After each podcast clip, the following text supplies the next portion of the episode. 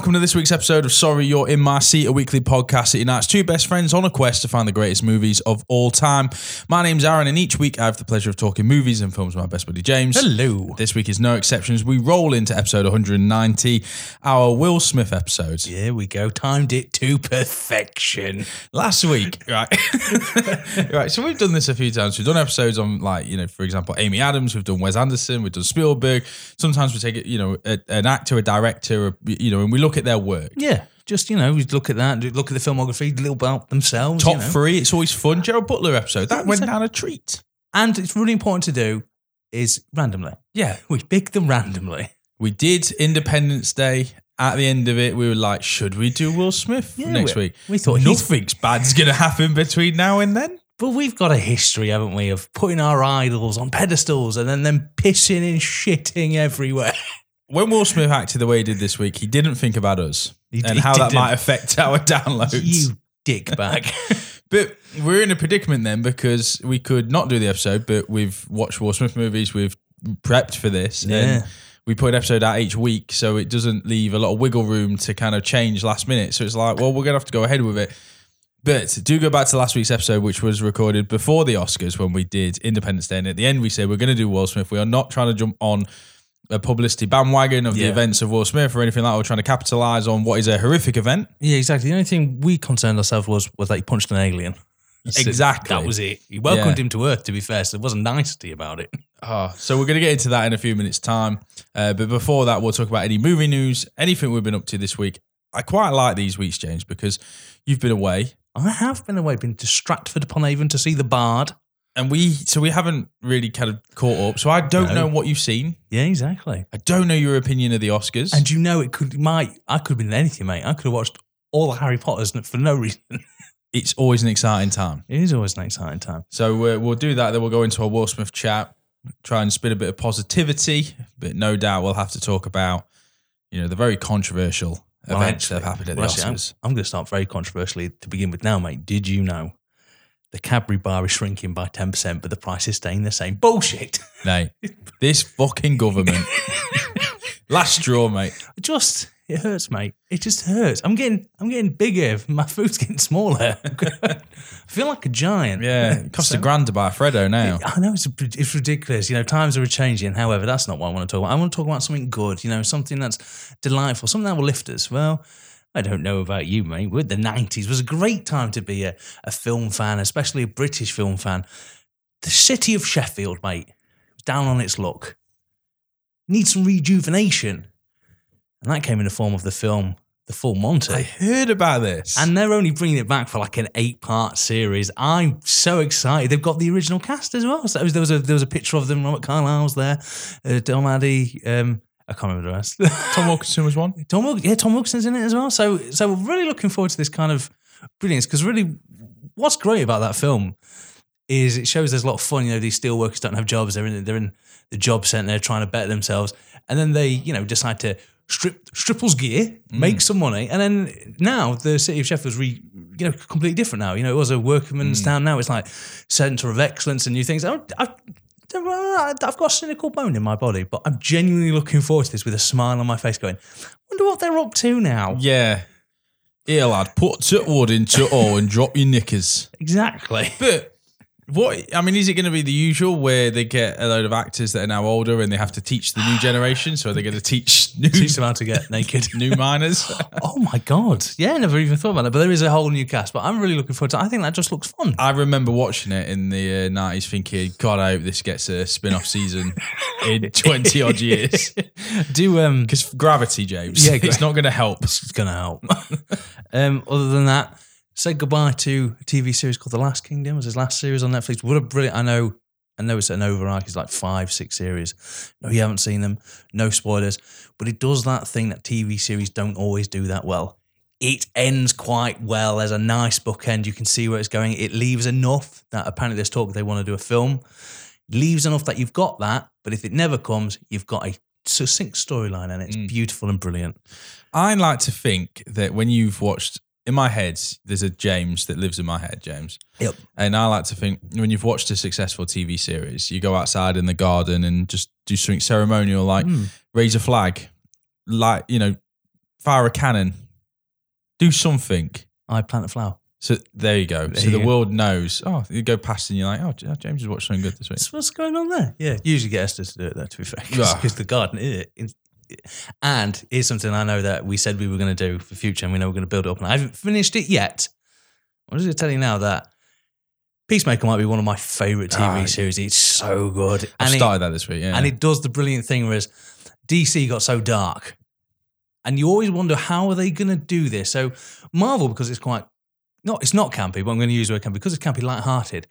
They can time travel and stuff, and it fits in their ethos quite well. But you wonder how the DC was going to handle this ridiculousness with the humor that it wants.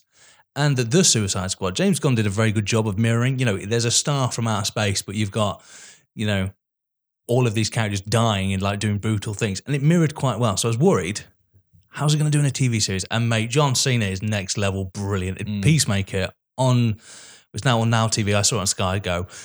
All of it's there. You don't have to wait a week. You can binge all 10 if you want. I could only binge the five. It's been a busy week, but I'm so looking forward to the next five hours that that's going to solve for me because the Peacemaker is a phenomenal, loving it, brilliant, great. I, I like it. I'm really enjoying it. I'm only three episodes in, I think. Oh, we're not that, we're not that different then. Yeah, um, but I, I'm really enjoying it. I think you're right. John Cena has has created, and James Gunn have created a character there that has no right to be as interesting as he is. Exactly. I think the dynamics with the father figure. I think the, you know, the. I know how it ends because it's been spoiled because of the big cameos that are towards the end of it. But Yeah. the- But this is a true like underdog character that you do find yourself rooting for, and he's and he's grounded in that kind of um redneck culture. Yes. but it celebrates it and it doesn't laugh at it and poke fun at it. It, you know, he's all American, the eagle, the car, you know, all that kind of stuff. And I think the supporting characters they've picked as well, they're, they're as useless, well, as useless as in they're not A-lister. Like Peacemaker is, I didn't know Peacemaker until the Suicide Squad and I heard John Cena was in it. And then you heard there was going to be a, a spin-off. So when you're watching that film, you're like, how are they going to do a spin-off of this genuinely detestable person? But he does such a good job of flipping it and making you care about this ridiculous character. so I, I'm three episodes in. I'm not to the point where at the moment I'm like, yeah, but didn't he turn on him? And and I know it's because in the film, you know, he is like he's got a job to do. He's Yeah. starting to do a job, and he's all about the job. And Well, that never actually comes. You know, he's still a dick throughout. It, I, without going into, I don't want to spoil any events, but what they do is they surround him with the characters that he's got. He's got some brilliant side characters, and I'm going to be honest here. I love an opening sequence. I think we were talking oh last few weeks, that that dance that sequence. dance is so I don't good, skip it ever. No. I'm, I'm free in, but I'm never going to skip that. and you don't. And your hope is that if they do a season two, they just make it bigger, better. Yeah. Well, and also it's got after scene credits. It's Mm. always it's always got extended. It's always got an extended scene of a scene you've already seen, so it doesn't add anything. But it's always pretty funny. Yeah. And I tell you what, they've created gold there. Uh, Peacemaker. I, I, I genuinely think as well. It's it sounds corny, but the whole life imitating art thing. I think John Cena fighting to be, you know, a, a, a- in a, in the acting world, kind of respected and not a B movie actor. You know, comes Yeah. from wrestling. The Rock's done well to transition into like a big, credible action superstar, and John Cena. You know, like Peacemaker has done that, or is doing that. You know, like the serious acting chops, and I really like John Cena. Um, yeah, I I don't disagree. I think him, Batista, The Rock, they're, Yeah, they're Batista, probably the yeah. only ones I think they've got away with. it. Hulk Hogan tried it when he but he was in those crappy like Santa with muscles. I say crap. I mean Oscar worthy films. Oh, of course, yeah. Stone Cold Steve Austin's one of my favorite wrestlers. He hasn't got it, and I think he knows that. That's why he was like, "I'll do a few of these films. It's not for me. I can't pull them off. He can't." But I genuinely watching Peacemaker. Yes, Mm. John Cena has nailed it. Well done, sir. Yeah, well done, James Gunn. I think it's uh, we talk about you know the Wes Andersons, the Tarantino's, you know the um, the actor, the director, sorry, that have a kind of a flair, a tone, and James Gunn has that as well, and it's that soundtrack. So watching the Peacemaker made me re want to watch the Suicide Squad. And you know what? I hold up. I think that film's actually really good. Yeah. I genuinely, I was rewatching it thinking, I wonder if I have the same feeling now that I know what happens in it. Hold up. Yes, it's really good. I really like the film. I, and I and it, it's Idris Elba apologizing Mm. for Cat. Yeah, So thank you. And I think as well, James Gunn, who again controversial figure with you know the the kind of cancel culture that went after him, and I think he, I think he's kind of fast earning his right to play with the big boys again. And I think if he continues with DC, they will give him access to some of those bigger characters. And they should. yeah, I'm really looking forward to I know it's a spoiler and we won't say here, but it's one of the worst spoilers because everyone knows it. I look forward to that scene. I want to see how it makes sense. I want to see where it fits in. But they go at everyone. They go at everyone with the same jokes that you make sat around there. So there's already several references to how much he hates Aquaman. He fucks fish. You know, that's like every episode now has referenced that. The supporting characters, um, the guy with the beard, brilliant. I, I think he's fantastic because he's so useless. Amanda Waller shows up. And I'm, do you know what? I love it. I, I really liked it. I was Well done, it. Peacemaker. Well done, Peacemaker. So that's it for the small screen. And then I've got, I've been watching some films this week. How many films you watch? Uh, three I've brought with me I brought three with me, James. Seems like a good idea, you know, just putting off the inevitable. Have you got a good, bad, and ugly, or are they all good? Give me a bit of flavour. um, lukewarm and candy. Oh. Oh, there you go. I wasn't disappointed at my three films this week. One was better than the other two, most definitely. Yeah. But I wasn't disappointed in any of the three. Oh, that's So it's nice. a nice week for film. I, I'm also f- still working through Ozark, but we'll talk about that when I get through the next season. Is it as depressing as Handmaid's Tale? uh, it's pretty bleak. Oh, there you go. Um, right, tell me your three films because we may have some crossover. I for my candy, I've got Turning Red, Disney's new Pixar film. Lovely. Um, my very cold film is Against the Ice, 2022. Oh, I want to see that. Well, you'll find out what I thought. And then my um my sand my candy in the sand.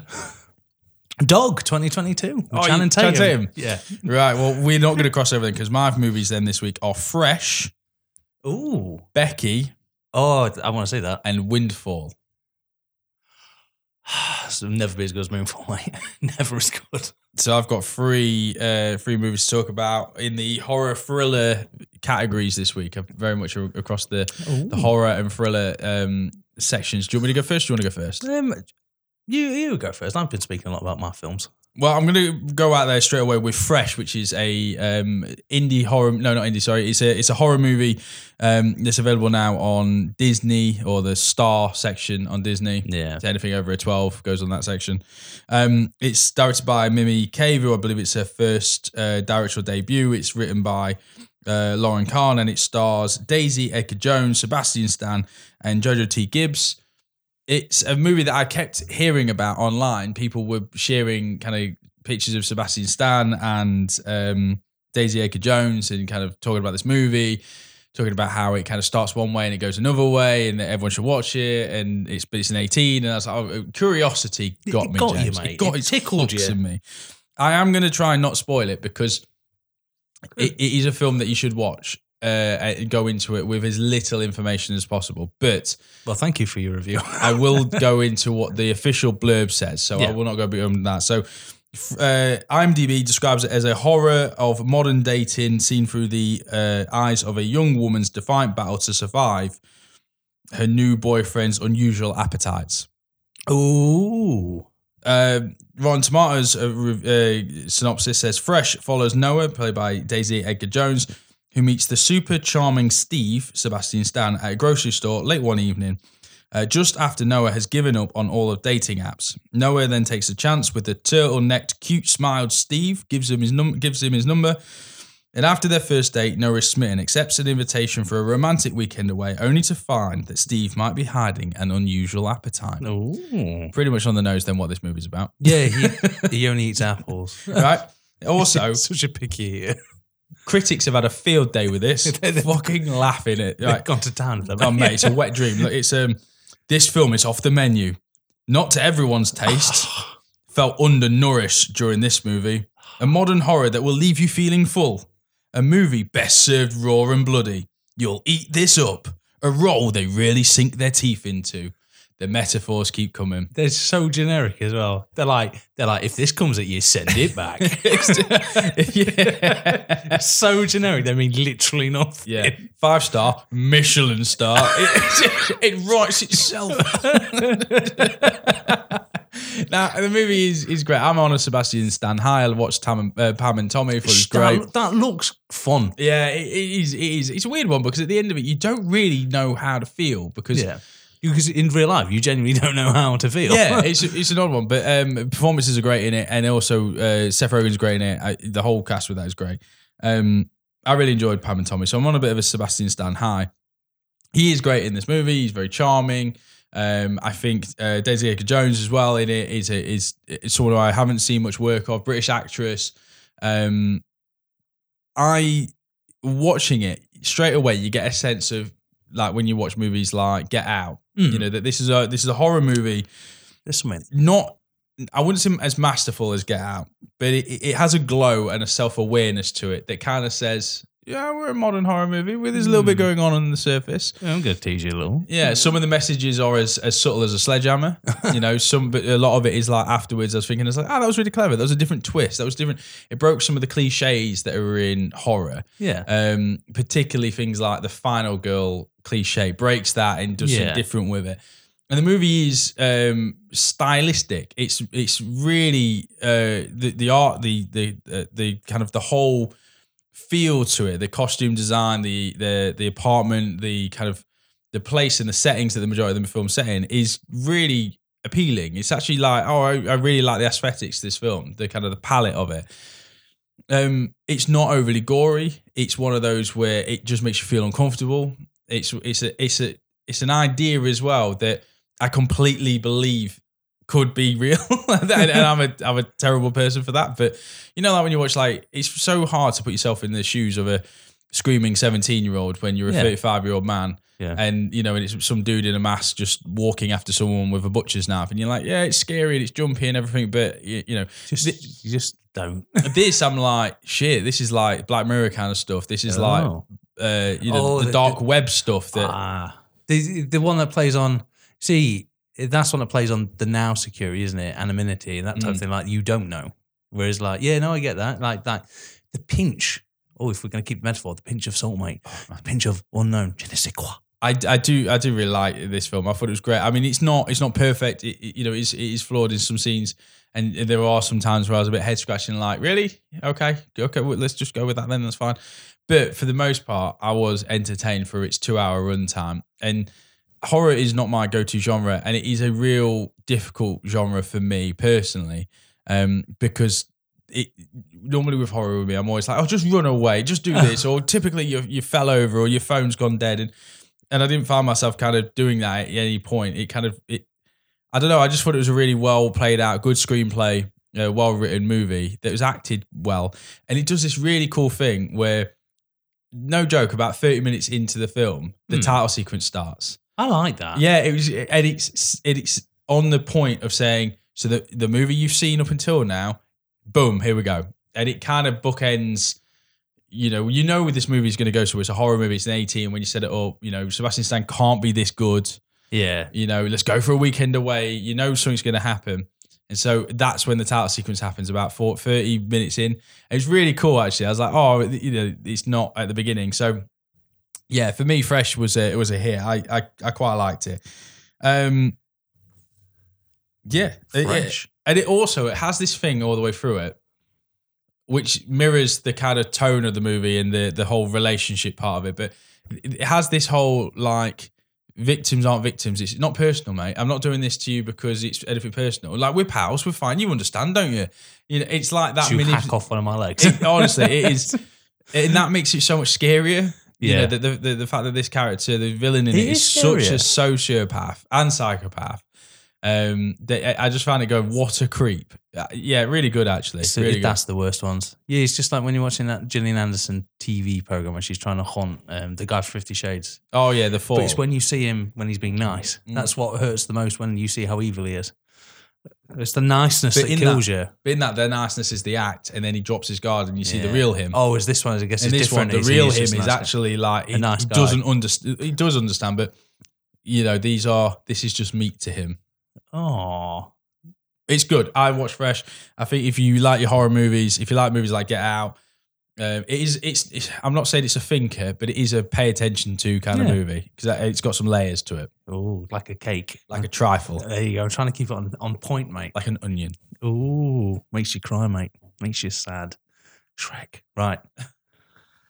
Well, if you're gonna have a drink, you. Why am I keeping up the food metaphor? this, this nothing to do with food. Against the Ice, 2022, on the Netflix, directed by Peter Flinth, starring Nikolaj Coster-Waldau, or you may recognize him as Jaime Lannister from Game of Thrones, and Joe Derrick. In 1909, Danish explorer Captain Nicholson sets out to Greenland with a full ship. Their mission is to recover the records kept by a doomed previous Denmark expedition, which would prove that the Americans have no claim on this land. Mm. The attempt fails. Oh. So now Mikkelsen will have to travel all the way on foot with just engineer Iversen, the only man to volunteer to go with him. What sets up now is your survival tense film as we watch two men battle the elements themselves. And so much foreshadowing. like every time there's a sentence, pay attention because that's going to come up. What you've got is you've got a quite honestly beautiful film.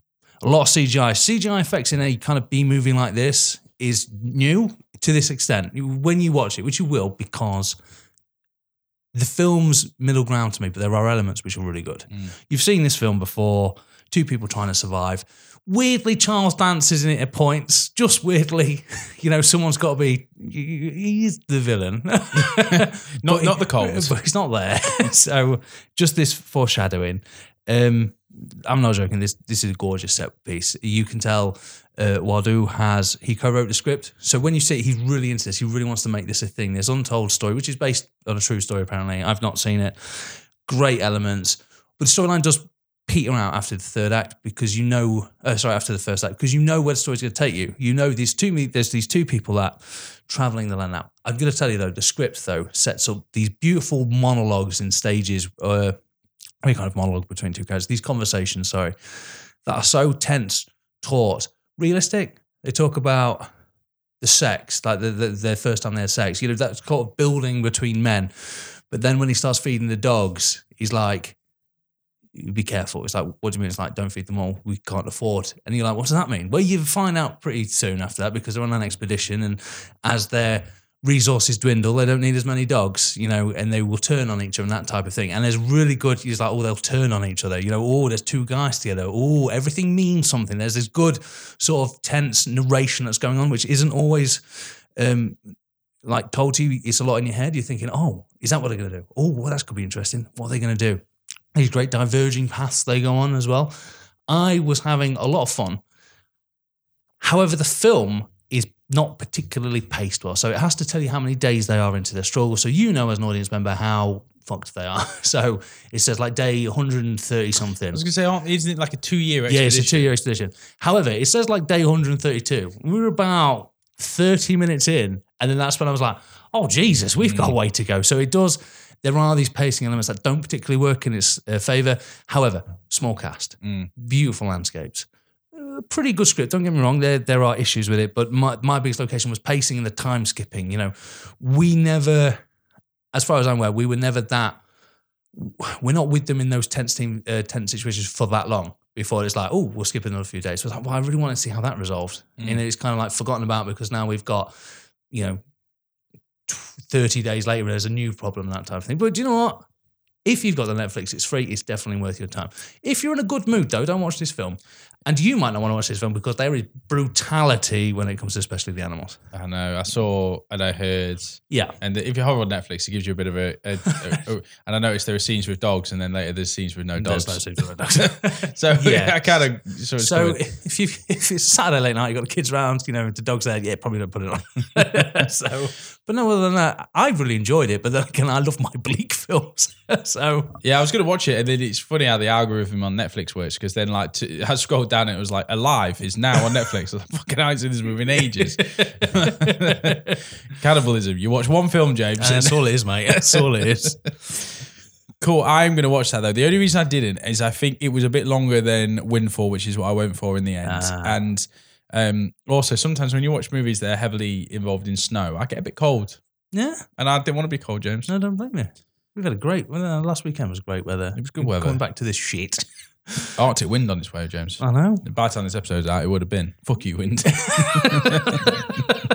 Have some of that. uh, I'm going to talk about a movie called Becky, which is now on Sky, uh, Now TV, so it'll be on uh, Sky Go, whatever it is. Yeah, yeah. Other. Um, Becky, it's a 90 minute indie thriller starring Lulu Wilson and Kevin James making his dramatic debut after Simon Pegg dropped out of this movie at the last minute. Kevin James stepped in. It's about a 13 Oh my god, awful substitute. Wow. it's about a 13 year old uh, Becky who arrives with her father at their lake house cabin. They're going to rebuild their relationship. There's a backstory uh, that uh, Becky's lost the mum, husband's lost the, his wife. They've kind of separated, a bit estranged. They're going to use this time to bond, get to know each other again, build on that relationship. And to do that, he's also brought along his new missus and her kids. So, Oh, that's good. Yeah, you know, yeah, yeah. you- you know. There's a great way to reconnect with someone. Well, things get worse, James. Oh, no. When a gang of neo Nazis, fresh out of prison, so they've escaped from uh, prison, they were being transported, they got out. Uh, the neo Nazi gang escape, go over to the cabin, take everyone hostage, demanding the whereabouts of an odd looking key. Becky, who was away from the house at the time, is the only line of defense using fire sticks and lawnmowers to fight off this neo Nazi gang. Yes, Kevin James is the neo-Nazi, isn't it? Yeah, so this is the big uh, reveal was that he's he's playing a bad guy. bald headed with a Nazi tattoo on the back of his head. Um, yeah, a big beard, kind of definitely away from the Adam Sandler, Kevin James stuff. Problem is though, he's marinated in shit for so long. He could do an Oscar-winning performance. I would probably just go, yeah. Well, I'm not going to say it's Oscar winning, James. It's a scrappy. it's a scrappy movie that's a well, please B movie home invasion horror fans. It's got a few gory and nasty scenes in it. It's made worse by the fact that all the way through this is a minor doing it, and a lot of the death scenes, which are bloody and violent, are conducted in daylight. Um, you know, using things like the the uh, like I say a ride on lawnmower, um, uh, the motor on a I know what you speedboat. Yeah, Um, the, the blade type things. yeah, it's um, it's. I mean, at the most part, it's middle of the road. Okay, it's a stripped back storyline, which which I think works in the favor of Lulu Wilson's character. I think the most interesting thing about the movie was her performance and that character herself. It kind of is one of them films where it starts with her being interviewed by the police and they're saying, "Look, what happened?" and then you see the story, and then it goes back to the interrogation room at the end, and you can. it- it's a good performance. You can see that, you know, the uh, the Rambo style uh, killer that she is taking out this neo-Nazi gang, and then the um, the wolf in sheep's clothing when she's in the police room. There is a good dynamic in that character, but there's also a deadpan look in her eyes, a very serious, like fucking hell, yeah, I wouldn't trust that that person. So I think I think she puts out So stay away from Becky then. yeah, she puts out a really good performance, and it is that you know it's that indie look. You know, that I think the front cover of the movie is her kind of uh, you know with a um, like a bear hat on, covered in blood. Um, you know, having to take to the the neo Nazis herself because the family are all being held hostage. Kevin James, you know, I, I it's. I like it when actors step out of their comfort zone, Yeah, and, so and I I. Take a welcome, risk. yeah, welcome Kevin James doing that. I think you know what, good on him, unless he is actually a neo-Nazi in real life, in which case, no. So- someone shaved his head. They saw it, and it was just like, "No, I'm doing a movie." and then that's how he ended yeah, up he, he it. got real, real uh, like meta into it, and, sh- and actually tattooed his own forehead. No, yeah, he- Kevin James is all right. in it. I mean, the role, his role doesn't give him a lot to do. You know, he's the leader of this gang that kind of gets his hands dirty when he needs to. But for the most part, the most part, he's not intimidating to a 13 year old girl. That's the problem. He's he's supposed to be this like neo Nazi leader, and right from the get go, this baby's just like fuck you. that doesn't Could do you, mate. yeah. I mean, he's got a henchman, which I do Yeah, like. The key to a good movie, a good, good B movie, is a strong henchman. And they got this like six foot dude, um, who I think is actually called Apex or Alpha or something like that. He's the intimidator. He's the enforcer. You know, he's the loose cannon. He's Karl from Die Hard. Um, so he's the one to look out for. While Kevin James is supposed to be the kind of the Hans Gruber, doesn't get his hands dirty, he's orchestrating, but he, you know, they're trying to get a key, James. It's not like they're trying to break into a vault or anything or steal millions. They're trying to find a key. Obviously, Yeah. does it lead to millions? Please This- tell me it leads to something really stupid like a PlayStation. I'm not going to tell you actually what it, I'm not going to tell you because I think that's also quite interesting with what the movie does. It is a it, it's a 90 minute indie film. It it broke the, it, it, it broke even at the box office. People can walk away from it. You know, it wasn't a flop. Critics weren't harsh to it. It's just a film. It's just film. Yeah. It's a 90 minute. Oh. There are a couple of gory scenes in it. That, you know, if you are into your gory stuff, you know there is a uh, a torture scene. There is a you know, like I say, lawnmowers and and uh, and brutality. brutality mate. A bit to of it. brutality. Mm. so if you're into that kind of shit, then maybe watch Becky. Becky, I just found it as 90 minutes. Just put it on, Yeah. and uh, just just watch Kevin James be a Nazi. you um you you just talking there has remind me has literally taken me on a when I was trying to find a film to talk about. So I knew we'd have to talk about. Well, you know, we talk about other films start off the podcast. Originally, I started off with Cheaper by the Dozen on Disney Plus because you, that rough one? Because you talked about it, and I got six minutes into it. I thought, no. Yeah, six minutes more, I'll give it. I tell you. when they went to the bakery and the fact that Zach Braff looks like he genuinely wants to top himself, I was like, no, I'm done with this. And then that was sent me on a spiral. I was like, well, I wonder what Bruce Willis has been up to. And there's two new movies he's got out called A Day to Die and something about the oil. I don't know, it's called the oil, but basically in both of them he plays corrupt cops. And I was uh, anyway, it took me on a spiral. I didn't watch them, but I know what I'm gonna watch in future future times. These Bruce Willis, mate, he's just shitting them out. Well, so this is the thing. He's, he's announced that he's retiring from movies. what? Bruce Willis to retire from acting due to aphasia diagnosis, which is a Oh. trauma from the brain, um, which causes a problem with uh, being able to form speech and to talk and Oh uh, and to express. So apparently he's been battling it for a while. He has eight movies coming out, and then three next Oh, year. That's a shame because I think if you're going to go out, he needs to go out on a he needs to go out on a like a good one. These Yeah. these direct to DVD things that he's been shitting out lately are just not what I want your legacy to be, Bruce. We Well- talked we talked about this. We wanted that one last good movie from Bruce Willis, and we still may get it. I mean, Yeah, we still. you know, people do come back, um, or just a there's cameo, to be and stuff. honest. But um, but yeah, he's uh, officially announced it, or his family have officially announced uh, this week or today, in fact, that um, that yeah, he's Oh my god. Oh well, that's well, that's very sad news. But at the same time, you know, look after yourself. Um, and I will see your last eight remaining films. Don't worry. Yeah, I'm, I mean, I'm not going to go out of my way to find them, but if they're on, Maybe. if they're on, I will watch them. Oh, do you know what every good person needs, mate? They need a good companion, a friend for the road, especially in 2022.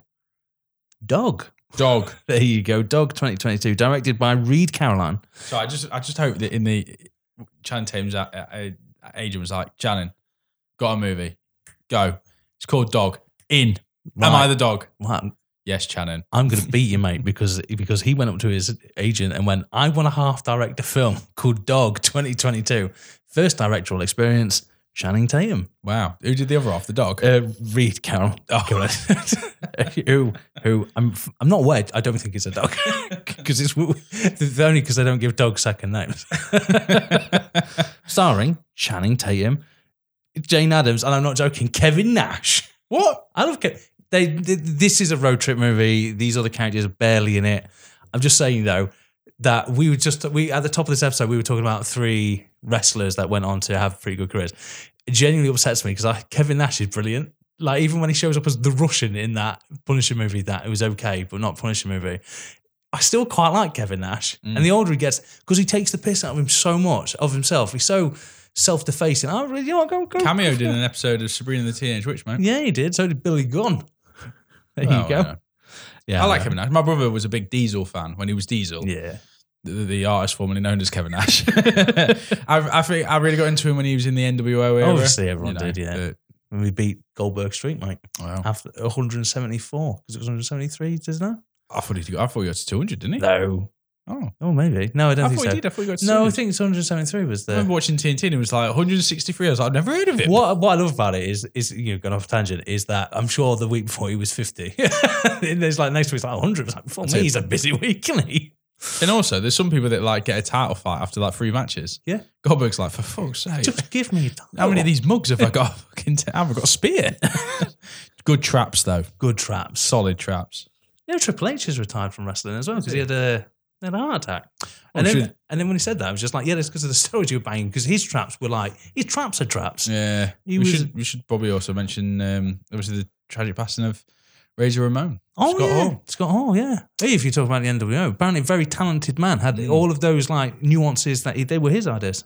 And I've heard loads of wrestlers talk about. And what's really important is because he had um, addictions for so long, it wasn't like this big, you know, massive company that saved him by sending him to rehab. It was another wrestler, Diamond Dallas Page. DDP Page. again? DD Page, like you know, the reason Scott Hall survived his demons for so long because Scott Hall was in a was in a spiral when he was still wrestling. He and Jake Roberts, so Jake Roberts, obviously a massive famous alcoholic, you know, sh would show up constantly drunk to house shows and stuff like that, or saved by DDP. So you, and DDP is like one of the nicest people you can think of. Mm. So he sounds like really nice. I really like DDP. Yeah. Diamond Dallas Page. Yoga was tempted to take it on because you know Good DDP. why not? And then when we're going on this random wrestling, Marks, so random as well. It's WrestleMania. it's Stone Cold Steve Austin's wrestling again because I genuinely might get it at the weekend. Just coming out of retirement for one match, but that's not the point I was going to make. Who'd you find? It's Kevin Owens. I don't think you know him. I don't know him. I went round to someone's house the other day, and that's how I know who it was. Um, but the Punisher, Mm. J- uh, Jake Bernthal, no, Bernthal, John. John Bernthal. He has a YouTube series where he interviews on unspoken heroes, and one of them was Kurt Angle. Well, not about his wrestling career, about these when he because Kurt Russell, Kurt Russell won gold medals with a broken neck. Yeah. And he just does these interviews. I found it. I've meant to text you and say, "Oh my god, he's got this really fascinating." He just sits down and interviews with him, and he's so good. It's, it's exactly what you want. A YouTube series, not premium. You don't have to pay for it. And John Bernthal just talks to all these underappreciated heroes. It's there's only when I watched only five episodes, but brilliant. I watched watch two of them and they were fantastic. I will watch that, James. Yeah, there you go. Anyway, dog. Oh, oh, yeah. Um, Jackson Briggs is a former US Army Ranger working at a deli and suffering from PTSD, like the only way they can in films. Over the top, waking up late at night. He learns that his former squad mate Riley has died in service and his funeral is in a few days. The Army asks Briggs to bring Riley's service dog Lulu to the services, and if he does this, they will reconsider him for re enlistment. Because that's all he wants to do. He wants to get back in the army. He's an army man. He's jacked doesn't want after this PTSD. He wants to get back where he belongs. Mm. And I find it really weird that the captain's like, "Yeah, I'll do that if you bring this dog." That's how the world works. yeah. But what's really story, and and what's- and it's not a spoiler. I think it comes up as well. This is also Lulu's last ride. After Lulu says goodbye to Riley, Lulu will be put down because she's uncontrollable, mate. No one can control her. So basically, it's like a last outing for them, for her. There is a backstory with those two because obviously, when uh, Briggs was in the army, he did you he did know Lulu from when she was a puppy, but Right. that's it. So, you know, Lulu is probably forgotten about him. I know where this story's going already. What happens next is a road movie as we watch Briggs fall. Uh, no, sorry. You can tell Channing Tatum directed for this next sequence.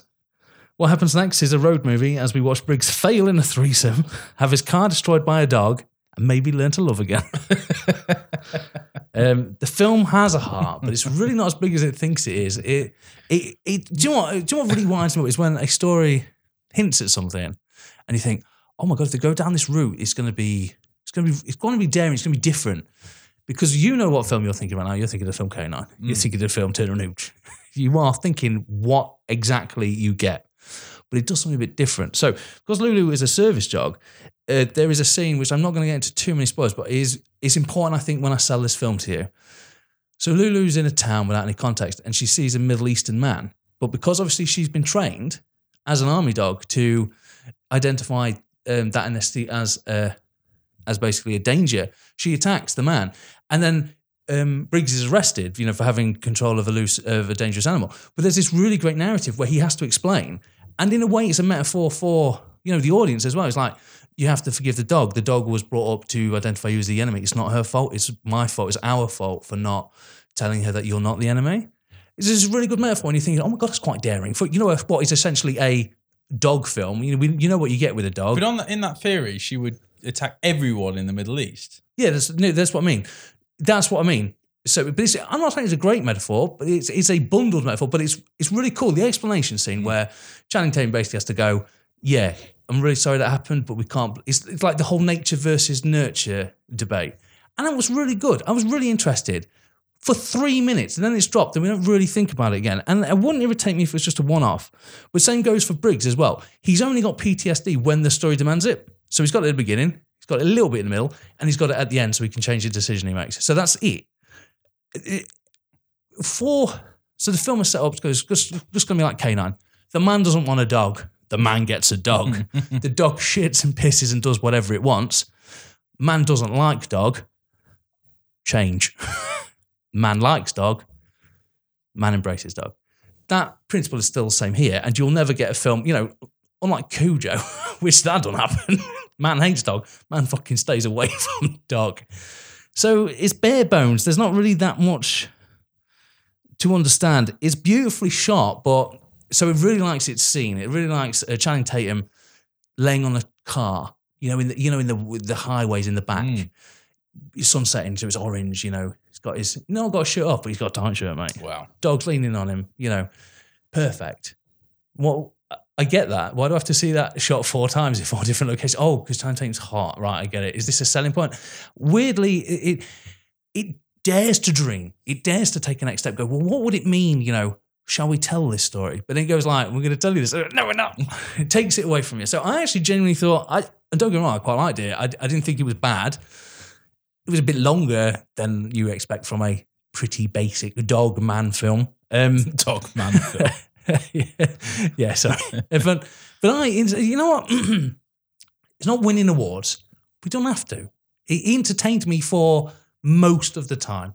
Could it have done a better story? And was it hinted at there was a better story? Yes. I, I like the fact that it delved deeper than Turner and Hooch or K9 or, you know, Airbud, all of these films. But you know what? As Channing Tatum's come out as his first go, eh, not bad. Not bad. Not bad. If it's free, watch it. I went to the cinema to watch it, which I technically think is free for me. So um, I didn't waste my time. Thought it was okay. And there's There nothing. There's nothing wrong with being okay. Dog 2022. Um, I think it's coming out soon on uh, Amazon or something. Anyway, either way, it's one of these films that won't be sticking around for long because it's not a, a deal breaker or anything. But I enjoyed it. The turnaround now for particularly some of the bigger streaming sites is 40 days from cinema. Ah, it's mental.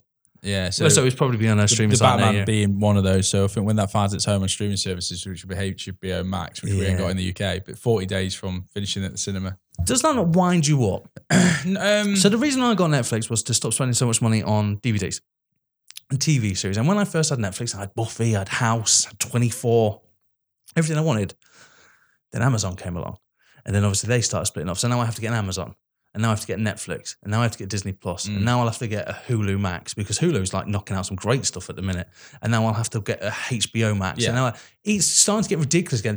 You know what? Piracy, mate. Not, but, it's, but this is the thing, is it? It's inevitable. I think what's going to happen is, and we did we've done this predictions before, but it, it, it's looking more and more the case is that um, the, the days are going and are fast numbered where superstars filled cinemas. yeah. You know, DiCaprio's doing Netflix movies. You know, the, it's getting to the point where the cinema will become a boutique and an experience. And the problem with that is it hikes prices up, so less people will go. Yeah. Um, and things go full circle. You know, vinyl's back. You know, so I'm not. I don't think it'll be the end, and I think there will always be cinema lovers and There'll always theatre be goers. peaks and troughs for any industry, though, won't yeah, there? but I do think, I do think we will start to see with more and more streaming services, more and more actors and filmmakers and storytellers being able to tell their story on mediums and formats that are now accessible. You've got to go with the times. Yeah, but at the same time, as a consumer, I'm more likely to drop some of these streaming services now and pick one. I, I, I don't want to have five ones because the whole reason for me to get Netflix was to like limit my choices Yeah. and that type of thing. So, mm, unless, unless like it'd probably be Disney, but I'll use Netflix. Let's Netflix go right. Do you know what? Let's stop buying other companies to get their, which is which is what makes sense with HBO Max. If that's not coming to Britain, they'll do a deal. They'll go, oh, you can stream us because that's what the WWE yeah, network I think did. we are getting it at the end of the year. All right, there you go. Um, but some of the biggest sa- uh, programs will find homes over this, with Peacemaker being one of them. Peacemaker. Oh, mate, I, I know we spoke about The- it. What a great series. I think for me that some of the I, I do worry about some things like so obviously now MGM's been bought by Amazon Yep. Because they wanted James Bond. Which is weird, isn't it? well the problem with that now is we are going to get uh, Amazon spin-offs. We're going to get young James Bond animated series, The next 007. the origin story. You know, we're going to get so much James Bond shit. Mm, possibly. I think Amazon. Amazon. So Netflix to me, I've got it nailed down. They did they their their production cycle, how they how they produce a, an original is actually quite good. They'll either buy the rights of like The Expanse or something, pump a little bit of money on it, but keep the showrunner. They'll Hmm. keep them and they'll go. I'm just going to give you a few more digits, and you I want you to run with it. Um, I think they they're quite good with their source material. They adapt. I'm going to use Jack Ryan as a great example. They they knew that they didn't want to do films. They were like, no, John Krasinski will slower pace, that type of thing, and apply that to Reacher as well, which I loved. Mm. I don't know if I've spoken about this, but I love Reacher. So I think, um, sorry, they were Amazon. So I think Amazon do better when they purchase other ideas and bring them in. Netflix is great at creating their ideas, but Disney seems to use its licenses better because it understood, like it did understand. And I'm not slagging Sebastian Stale or Anthony Mackie, but they realized that they weren't. No one was going to go see that film turn into a TV series, Yeah. Yeah, and, and that's it. I mean, and when you've got universes like Star Wars and infinite, and then you can just do whatever tell, you want. Yeah, and and historically, I mean, if you look back at the nineties and eighties, there were probably films that had they been TV shows, you know, or six parters, would maybe have done better than what they Yeah. that were what they were. You know, if you think if streaming services were in Arnold Schwarzenegger's heyday, you know, some of the films that he made that could have been True Lies as a four part espionage action Mate, drama. can you imagine that? Like, and they changed it around so you didn't find out he was a secret agent until the end of the second episode. You're like, what? oh my god! Oh look my at that! Look at them. It's so He's weak. just a pencil pusher with those arms. Um, I think I think Amazon's test is coming with Lord of the Rings because Yeah. you've you've furthered just so many people like desperate, like, foaming at the mouth to see what they do with this series, and Yeah. you know we know someone who's a big fan. Christ, I'm genuinely looking forward to seeing what they think of it. I'm not even going to watch it. I'm going to watch him live tweet it. so that's yeah, my fun. Yeah, there is that. I mean, i it's interesting, and I think I think the sooner people, I think, get on board with the fact that it's inevitable. Yeah, just the- just the go way along it's going. it. Yeah, um, but it drives improvement. It Yeah. means that there isn't a monopoly with studios making the same shit all the time. We get more diverse. Supply and demand is the big thing. I think the more people that support documentaries, short films, you know, stories, and celebrate stories with diverse casts or interesting characters, we get more of that. Yeah, You know, McDonald's now do a vegetarian burger and no meat burger. You know, because of the because of the supply demand. So it's, it's you, you know, I, I think that's it. And streaming services certainly give us that because without that, you get just what the pro- producers in the studios pump into cinemas. Which, if you think about like the nineties, like that was happening. There was like years where you just get the same action movie, just slightly different. Yeah. But then again, again, like all things, they go in a they go in a routine. Despite the fact that I loved Batman, I don't want to see another superhero film. I'm going to, and to be honest, the new trailer, and I fucking hate myself. The new trailer for Morbius introduces Matt Smith, and I thought Matt Smith had a smaller part, but he looks like he's going to be the villain. Mm. Genuinely more interested now. so it's like love Matt Smith. So if he's going to be the villain, I'm actually going to give a shit. If the the first reviews, audience reviews of Morbius is Oh, that it's not good. Well, I didn't. I don't think it's going to be good. the effects aren't great. The storyline's all over the place. It's uh, not not a great movie.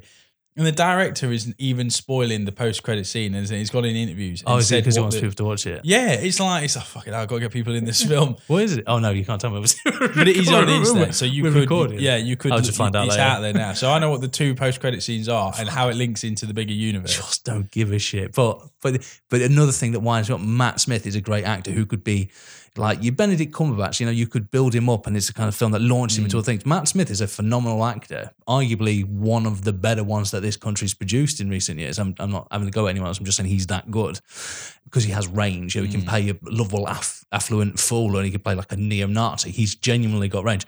And it, you just wasted him in the film Morbius, which I'll be honest, I don't give a shit about. Yeah, I I mean, obviously he's got a bigger part, hasn't he? He's, I hope I mean, so. he's the villain, but But villain in Morbius is like being, I don't know, the ant, ant number 732 in Ant Man. it's just like you're in it technically, but no one gives a shit. so um, my prediction now, and I'm going to call it. Yeah. I'm going to call it, and this isn't this isn't what I've read. I, This- I've I've heard that it is so bad that it kills a franchise, so it doesn't matter. Sony will reboot it. In a few well, no, no. I- What, what, what? It, so there's clearly a Spider-Man in Morbius's universe. Yeah, Um, it's not Tom Holland.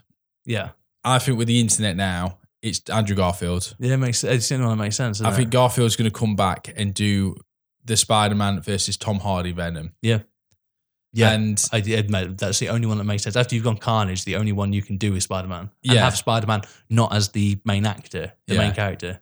so I think Spider-Man and Venom are, will square off. Now there is a rumor going around that they're going to introduce that people can hop universes. Ah, they're gonna have problems with that. So or certain characters can't because the character coming into um, Doctor Strange, I Yeah. forgot her name, but the character she was she was taken out of No Way Home. Scarlet Witch. Oh no, sorry. No, no, it's new.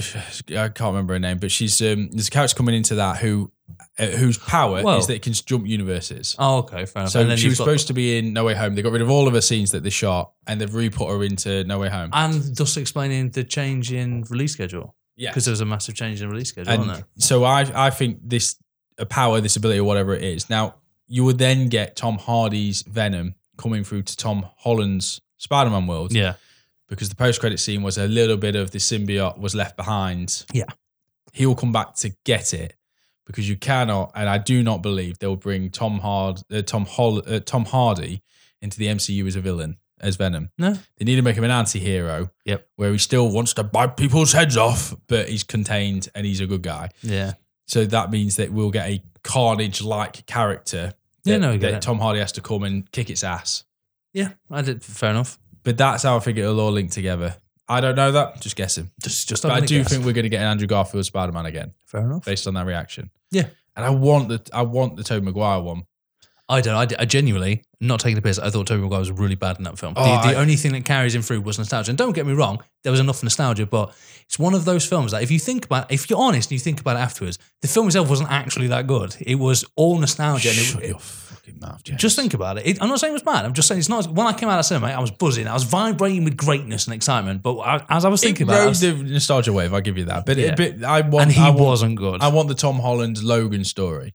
Uh, Tom uh, Tobey Maguire. You just want everything Logan, mate. I want just that. Stick, stick I, want, I want. I want his back killing him, and he's like, I can't fucking do this all the time. And, and Kirsten Dunst is like, we need to settle down. And he's like, no, there's just one more, one more villain. and that villain is time. Ooh, I want to see it. I want to see Tobey Maguire. and that's fine. You're allowed to. Um, you're allowed to want these things.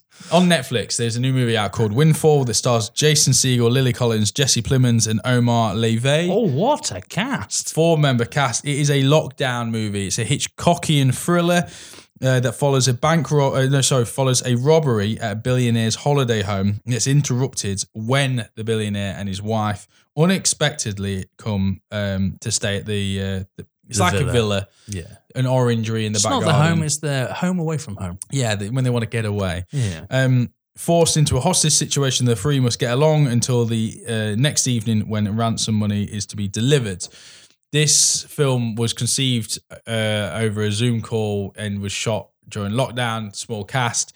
It's very Hitchcockian. That's cool. You know, it's it, you can see that it's mm, the inspiration does come from like Hitchcock movies, right from the get go. As the cat, the, the font, the poster, the the way that the names appear on screen, the single shot of this house, um, this holiday home, and then when the last name appears, the camera just pans to the right, and there's your character who's been waiting all that time for his cue. It, it- it's very like 60s filmmaking, and I quite like that. It's a love letter to those movies. cool.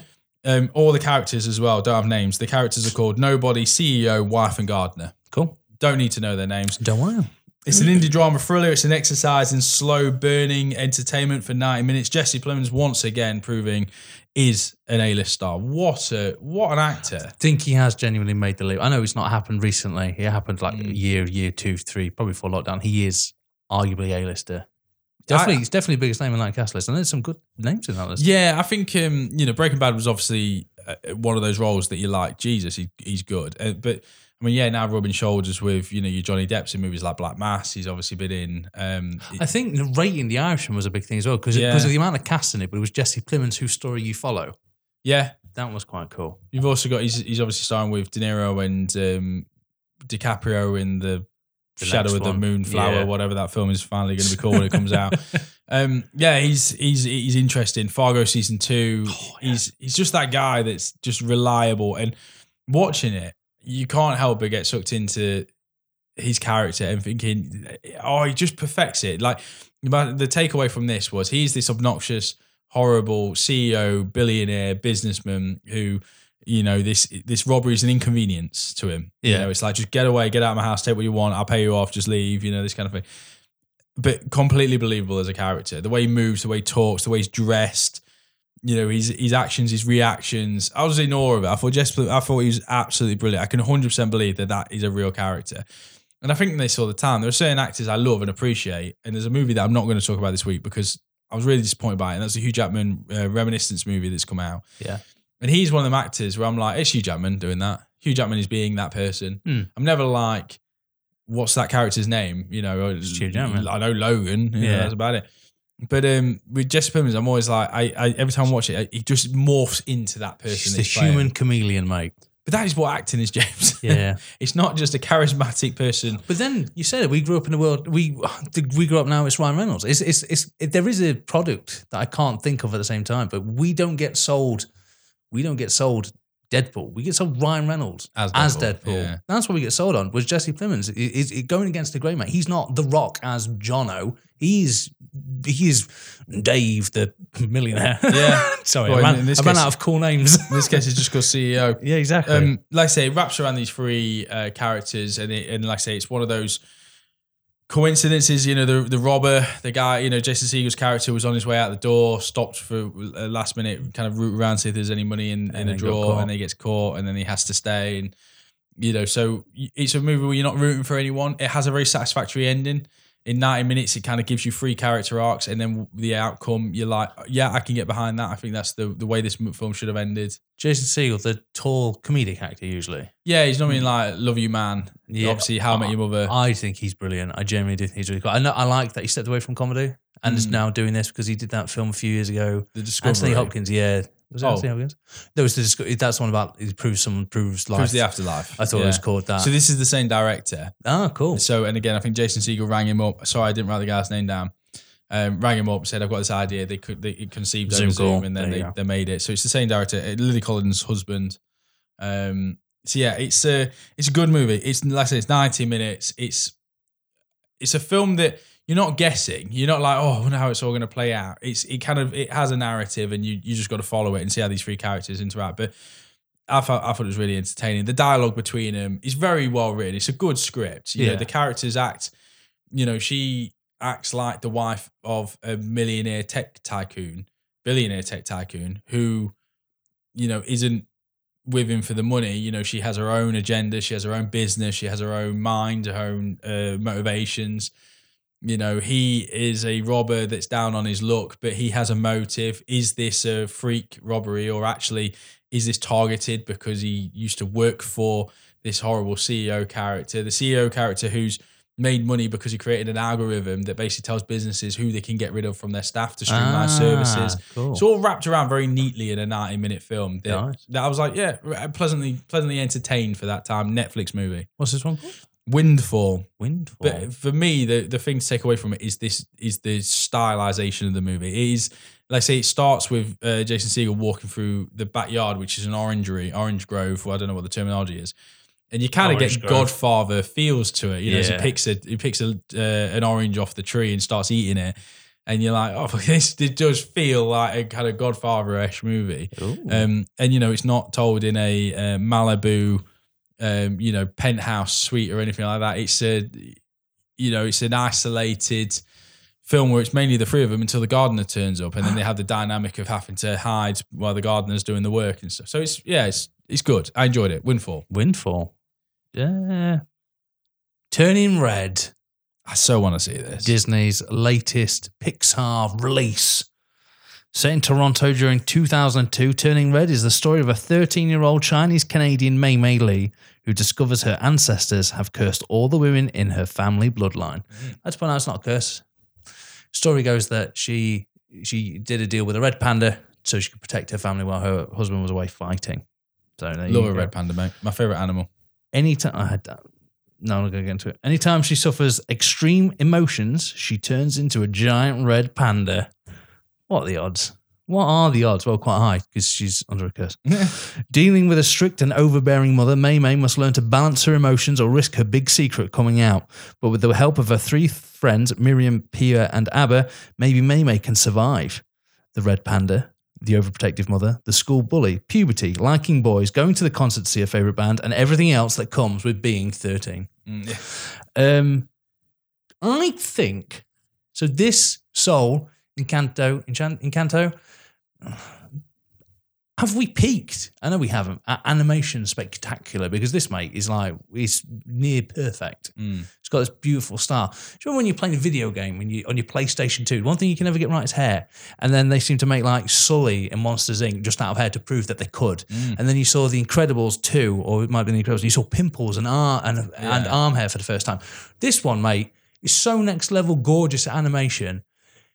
It it makes me envious. It's like in Sausage pie when you saw a Seth Rogen sausage. Yeah, there you go. You, there's some things you never thought you'd see, No. and you never. I never thought I'd see like this peak animation. However, I'm a big fan in animation. and You know, looks not being everything because I'm ugly as fuck.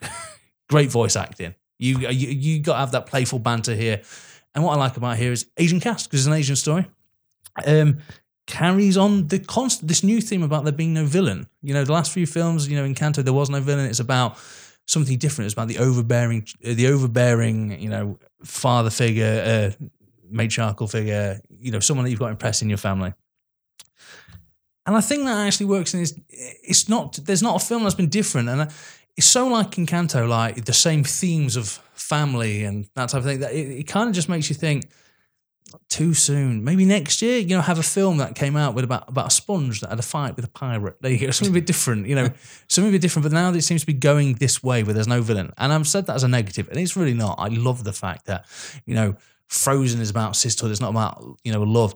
Mei Mei is about friendship. Like the calmness that she gets isn't through her mother because her mother's constantly on her back and embarrassing her in these great scenes. Like, and we've been there, not to the hmm. same example, but Mei Mei needs to succeed to impress her mother. So Mei Mei writes like has a secret diary where she puts all her teenage thoughts, and her mum discovers it and thinks that like the local boy in the shop has been kissing her. So he like drags her there and embarrasses Mei Mei in front of everyone when she's screaming at this kid. And we've all had situations kind of like that where your parents have embarrassed you, and that releases the red panda for the first time because she's so embarrassed. The emotion gets so overwhelming, it explodes. Panda hilarity.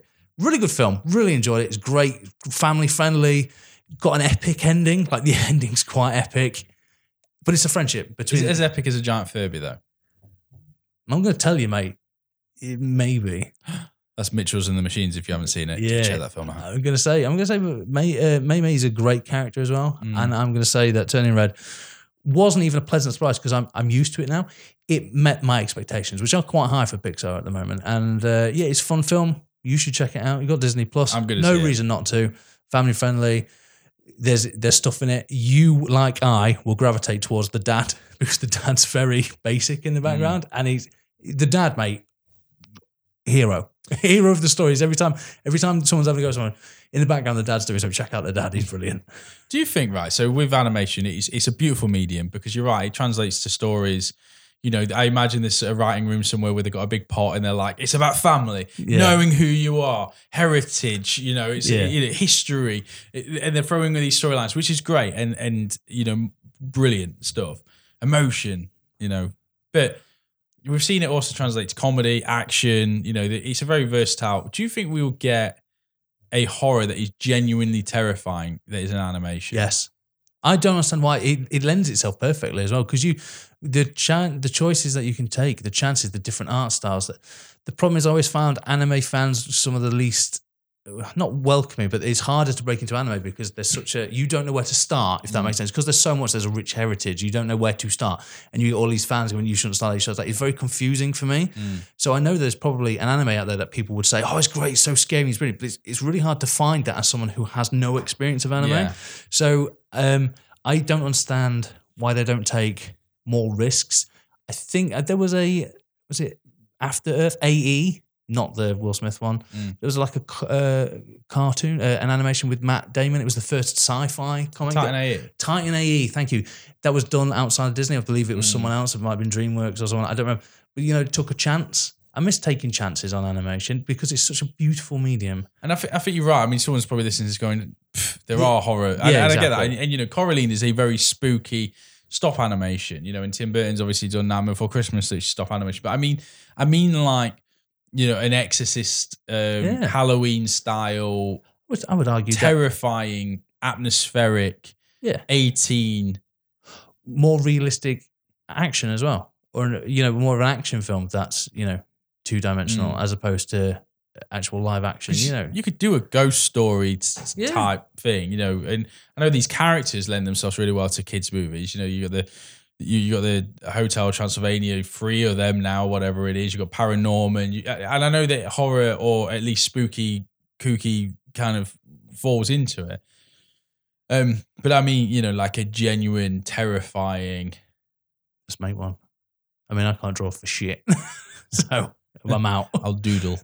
And uh, maybe if there is, if you listen to this and you know one, do write us in, let us know, give us a recommendation because I'd like to see that. Yeah, scream at us for missing the obvious that we've probably done. Yeah, yeah, there's more than likely going to be shorts that are terrifying, Yeah. you know, and eh, because I think also um, animation works really well with silent, which could be scary. You know, the absence of sound, the absence of screaming, the absence of you know noise can be quite a um, scary, atmospheric uh, trait that animation can sometimes give. Sure, we did an episode uh, several months ago, it might have even been over a year now, where we looked at short films. Mm. The only reason I bring it up is because on my Netflix the other day was like, you know, you've got the Would You Like to Rewatch? Yeah, And they came up, and I remember thinking of that horrible short about that. Did you ever watch that one where the African American kid is Groundhog Day? He re does the day every day. No, you keep- told me about and that. he keeps though, getting yeah. killed by the cop. I just, I just that was on there. and I was just remembering thinking, what a powerful like Mm. fifteen minutes that was. That was such a powerful fifteen minutes, and you just think that's that's amazing. Translate that to animation, which is what you're talking about. Sorry, I've gone on a bit. No, sorry. tangent, well, we say this all the time, don't we? Animation documentary is two of the best mediums of uh, Mm. films and storytelling, and probably the ones that we don't cover the most, which is well, I've done about animation. us? Oh yeah, animation. Yeah. um, right then, should we go on to Will Smith? I mean, have we got enough time? I thought we were pampering out, mate, so we, we didn't were. have to. yeah, we were. We- I made the notes now. So So, so I'm going to start off here. You know, congratulations, Will Smith, because when we looked at your filmography, it's been obvious you've been after the Oscar for a while. yeah, I mean, obvious one strike there. Concussion, Pursuit of Happiness, Eight Pounds. Is that what that film was called? I don't know. Yeah.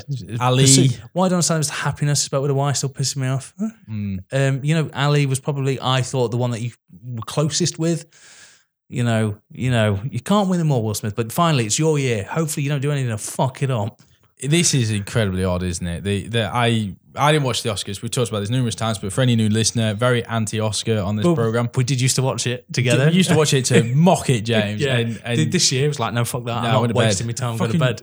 losing an hour is daylight savings time. I'm not. I'm not staying up for the Oscars. but um, yeah, I, I I I don't really get the Oscars. I don't get celebrating someone to that level for doing what is their job. Seth, Seth Rogen said it perfectly. He says he, when they were asking him about is the Oscars failing, he said, "I don't care about the Plumbers Awards, so why would you care about the acting awards?" And he nailed it on the head. Yeah. He nailed it on the head. He's like, "It's a really good point. Yeah. Go self-flagellate yourself." yeah, you get you know a lot of money to do a job where you play pretend to be someone else, where people fucking Who's the best liar? yeah, who, you get people that calling on your, you know, your trailer. You, you know, you get flown off to these exotic locations sometimes to do these movies where everyone pampers you, and then you get an award, and we all get to celebrate and clap. It's it's a bit up its own arse, and and also Oscars award ceremonies notoriously uh, misrepresent horror comedy, never up for nominations. Stunts. Stunts, yeah. This year they got rid of uh, the uh, best score, Hans Zimmer. Don't understand any of Winning his second Oscar, not invited to the ceremony.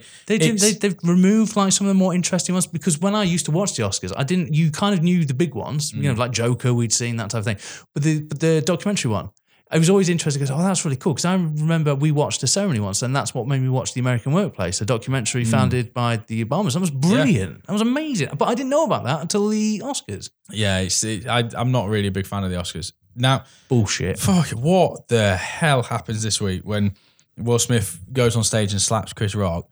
I, if you had said to me before I checked the news that morning, someone assaulted someone on stage at the Oscars, Will Smith would maybe have been bottom of my list because known as being, uh, you know, uh, the They had the, the smiley guy, the Uh, yeah. happy guy, the happy-go-lucky chap. You know, tells a joke. That's literally what Family his whole career is. Come on, yeah, exactly. family friendly Will Smith, who is everyone's hero, and, and he's world renowned and he's well respected in multiple countries in uh, across the world. You know, he's a global star. Uh, you know, so thinking that he went on stage to assault someone is fucking weird. Yep. And the fact that he had a he was in the front running to win the Oscar, it was you know a lot of people saying it's his night. Yeah. You know, and also the Oscars is a bit of a giveaway. It's like, well, yeah, can you sit just there, bottom of the stairs, nearest to the stage? Cool, yeah. Uh, You- you go sit yeah. the back. Andrew Garfield, just round that corner, please, Just bud. fuck off. Yeah, yeah. Andrew, literally, there's a picture of Andrew Garfield like sat behind about eight tables back. You ain't won it. so, the, you know, seeing it, the, so the, what Chris Rock said, the joke was incredibly like, Shit. yeah, it's what? What? referencing a movie What? from fucking years ago. That's, that's, that was my point. Because when I heard about it, so the first thing everyone said was, was it a stunt? And I was like, well, if you look at the timing, literally last week, every major newspaper and news organization, organization, what was what with what is what is happening in the mid uh, Eastern Europe? Everyone was basically like, should we really sit around a party and congratulate each other about how awesome we did in a film? You know, are the Oscars dead? I remember on the BBC website, like the most read was like, who gives a crap about the Oscars? Because that's what the BBC do. They write it down. you had members of the academy like Seth Rogen going, "No, it's bollocks. Why do you care?" And then I woke up that morning and front page news wasn't about any of what's going on. It's about Will Smith slaps Chris Rock, and I remember thinking, "Eh? So was it a stunt?" No, I don't think it's a stunt because one, Chris Rock is not that good of an actor. He gets slapped in the face. He doesn't know what's happening. Mm. And if you're going to reference a film, why reference this film that no one's thought about in years? It was Yeah. like I was like GI Jane two. The only reason I remember it was because at the time was Demi Moore's got the best hair. She shaved it off. Mm. I was thinking, well, Alien 3 would have made more sense. You know, a reference because the Alien franchise is more important than fucking G.I. Jane. It was like, we'll call you a G.I. Jane too. I was like, what does she reference? And, it, and take away the gossip that you know he'd. There's rumors that Chris Rock had said he was going to say that joke, and the Smiths were fine with it, and then they reacted. Take away the the fact that if you watch, it, it looks like Will Smith laughs first, then sees Jada's response, and then goes up and slaps him. Yeah. Take all that away. What you've still seen is an assault Yeah. on someone on stage on maybe the biggest ceremonial platform in the world, Yep. televised in all countries across the world. And the person then just sits back down after doing it. Like, then that's wins- okay. And then wins an Oscar 30 minutes later. So here's my first thing. Why didn't they eject him there and then? Yep. Oh, it's because they knew over- he'd won. Yeah, go over to him and be like, uh, sorry, Mr. Smith, walk You- off. Sorry, you don't get to assault people? Yeah, Could you- you, please leave? So now the Academy are reviewing it. In fact, actually, by the time we're, we're recording this episode Yes. on the 30th, so Wednesday the 30th, It'll have come I, out. I by think then, it's probably it? going to be out by the time we finish, whether or not they're going to retract. I don't think they will. So I don't think they will because because they've apologised now. So what? I, so just whilst we're on this as well, just quickly, I want to get my my two p's worth. It sets a dangerous precedent that if you and I went to a comedy show and we saw Dara Ó Briain and he tells a joke I don't like, am I within my rights to go up there and smack him now? no judge, because you don't earn millions. So that's what I mean. What a double weird standard it is. It's right. If you don't like a joke, that's fine. Don't laugh at it. Mm. If the joke is in poor taste, you have the right to stand out and say something. So, scenario: What makes more impact? He says a joke about his wife who's suffering from alopecia. Is alopecia, isn't it? Yeah. I believe that's the term. It's alopecia. Alopecia, yeah. Makes her uncomfortable. You, Will Smith, a very successful man, go up there and slap him in the face. And then 20 minutes later, you accept an award from the same people that essentially just took the piss out of your wife. And you talk about how, how sorry you are to everyone but Chris Rock. And then you are seen at an after party getting smashed up, mate, having drinks with uh, Denzel Washington and DJ Khaled. You are the bee's knees Getting jiggy with it. getting jiggy with it. Chris Rock makes a joke that you don't agree with. You leave the Oscars, you win an Oscar, but they have to turn around and go, shit, he's not here to do his acceptance speech because we pissed him off and he left. So the story is Chris Rock and the Academy has basically shamed Will Smith and Jada Pinkett Smith to leaving so that when he won the Oscar, they were basically like, shit. Mm. Makes a bigger story then, because now all we're talking about is, you know, this slap that happened. I feel really sorry for Jada Pinkett Smith. She's she's the subject of a really poor joke, and it's all anyone's talking about because husband went up and slapped someone. Should have just left, would have made a much bigger hmm. statement. And hindsight's great. Hindsight's brilliant. And Will Smith, obviously, just done fucked up, mate. But there's a lot of things. Yeah. What I don't get about this whole scenario is you're right completely. Is that I think, you know, if you look at someone like Jeremy Clarkson, punches someone off air and loses Top Gear, Yeah. right? So the BBC are like, no, we don't condone Well, violence. you shouldn't. you know, and I get that that guy, that victim, sued or or pressed charges, and Chris Rock isn't. Mm. But regardless, you're right. You're setting a bad precedent. You you you're kind of accepting the fact that anyone can walk on stage and and take that. Also, it's a joke. It's not even. I'm I haven't got alopecia, and and I it is known as a disability. I appreciate that. And it's so unfair to compare to the Golden Globes and Ricky Gervais, who fucking laid into everyone. But there were jokes that night from Amy Schumer and the other hosts that were targeted. That's that is the point of you know the the hosts that they get, or the host. Ever, really, most of the hosts since James Franco when he did it piss poor. Yeah. The whole point is roasting celebrities that no one dares roast. I think that's. I think Ricky Gervais sums it up because he does everyone. He did everyone, hmm. and he goes with them with such callous attitude that, that it's hilariously funny. And do you know what? Bearing in mind that the Oscar winner will get up and probably fucking, you know, hmm. give me a speech about how I fucked the environment whilst he's driving around his jet. Still not letting it go. It's two years later. Fuck you, hmm. Joaquin Phoenix. But it's kind of nice to see them get their comeuppance when Ricky Gervais takes them down a step or two because Ricky Gervais is more like me than Will Smith, for Yeah. example. So it's good to see like Ricky Gervais literally annihilate these people. I just don't understand because it's such a, it was such a shit joke that even if you thought it was funny, you'd get a, a Yeah. that was it. It wasn't like everyone was turning around and laughing. And again, it is disability. I imagine the psychological problem of alopecia is so much worse than the physical because you're worrying it's like a cycle. I don't know what it's like. I know that she's spoken out recently about how difficult it is to live with, but don't laugh. Don't accept your reward. Mm. They're hitting someone over that is, The high ground would have been, yeah, like you say, not laughing, making a statement, leaving, and then you know, or in your acceptance speech addressing it, you know, that kind of thing. yeah, just like taking it and going, "You have shamed me," Yeah. and then just leave.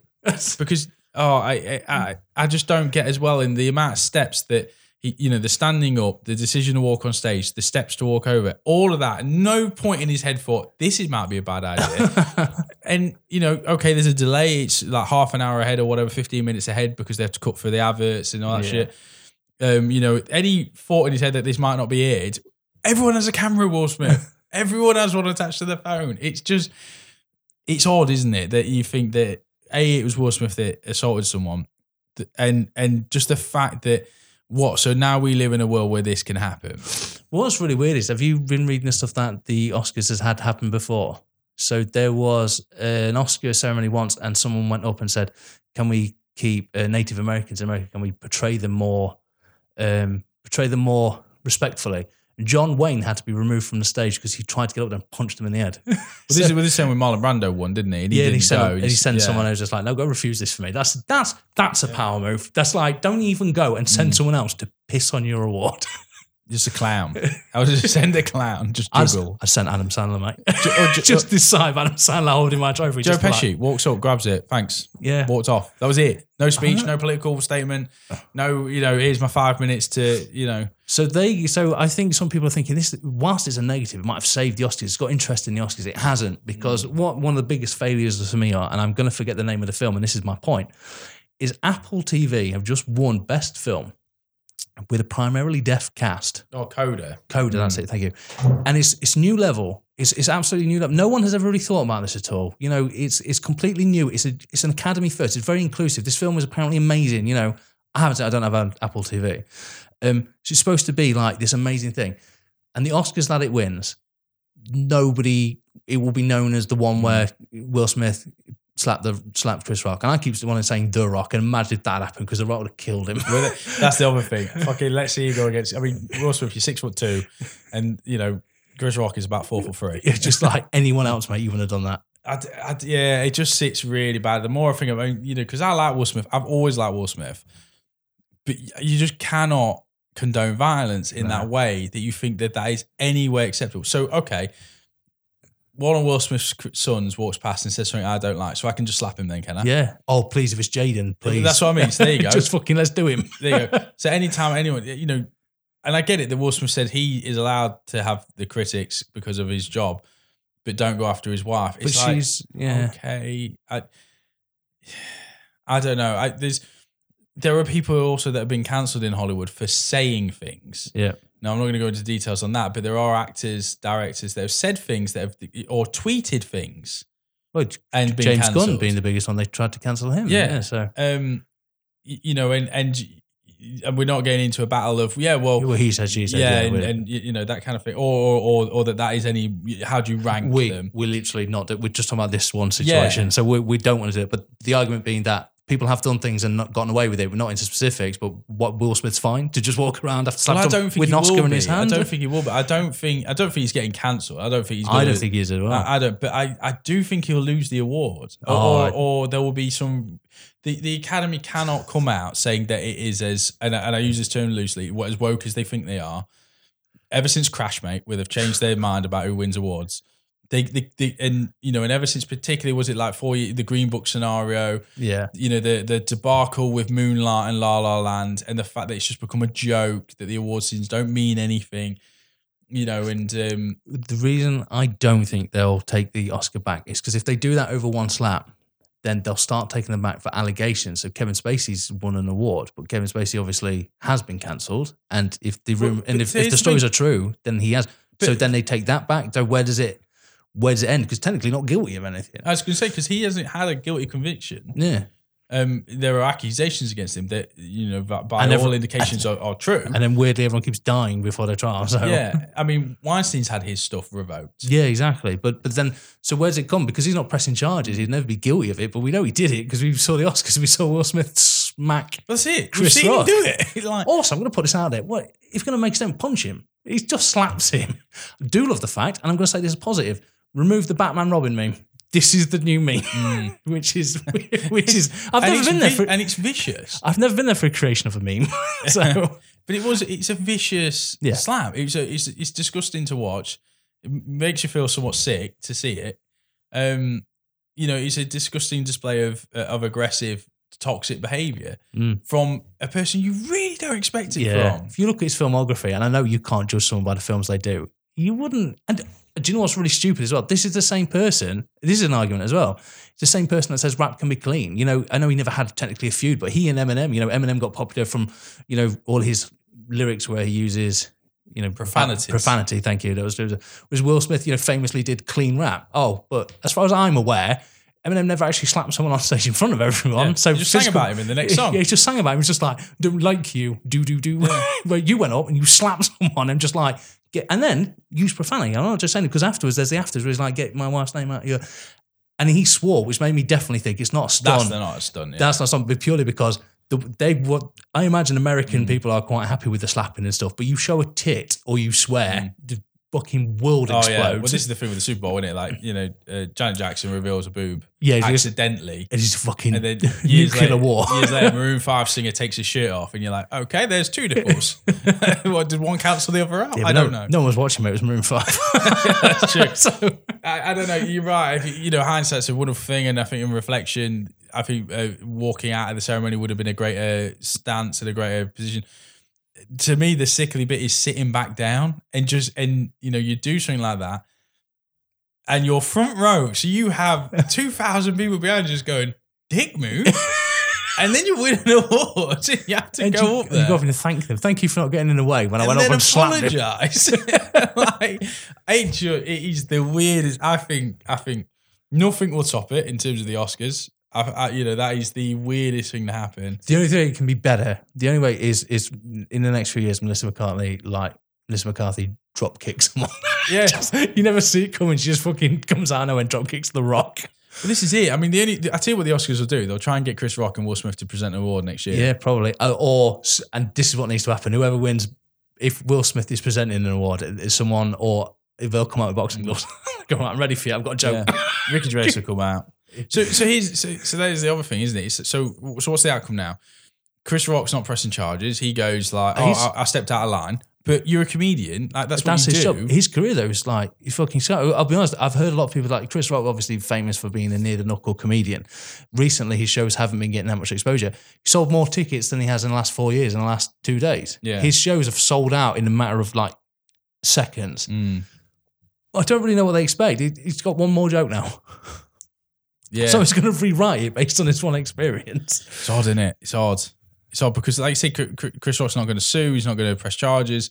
Uh, uh, Jim Carrey was on uh, Good Morning America, wasn't I've- it? And I've he was like, it. "I would have sued two hundred million the next morning because he's right. Like Chris Rock's forever that is in the public eye. Chris Yeah. Rock being slapped by Will Smith for a joke, and him then having to present an award afterwards, like shocked as everyone shocked. Like that's that's out there. You can't undo that. There's the um, there's one thing if it happened backstage or whatever, like, but doing on on stage in front of everyone. It's it's so you know, it's so disrespectful that he sat back down. If Yeah. Will Smith had slapped him and then left, yeah.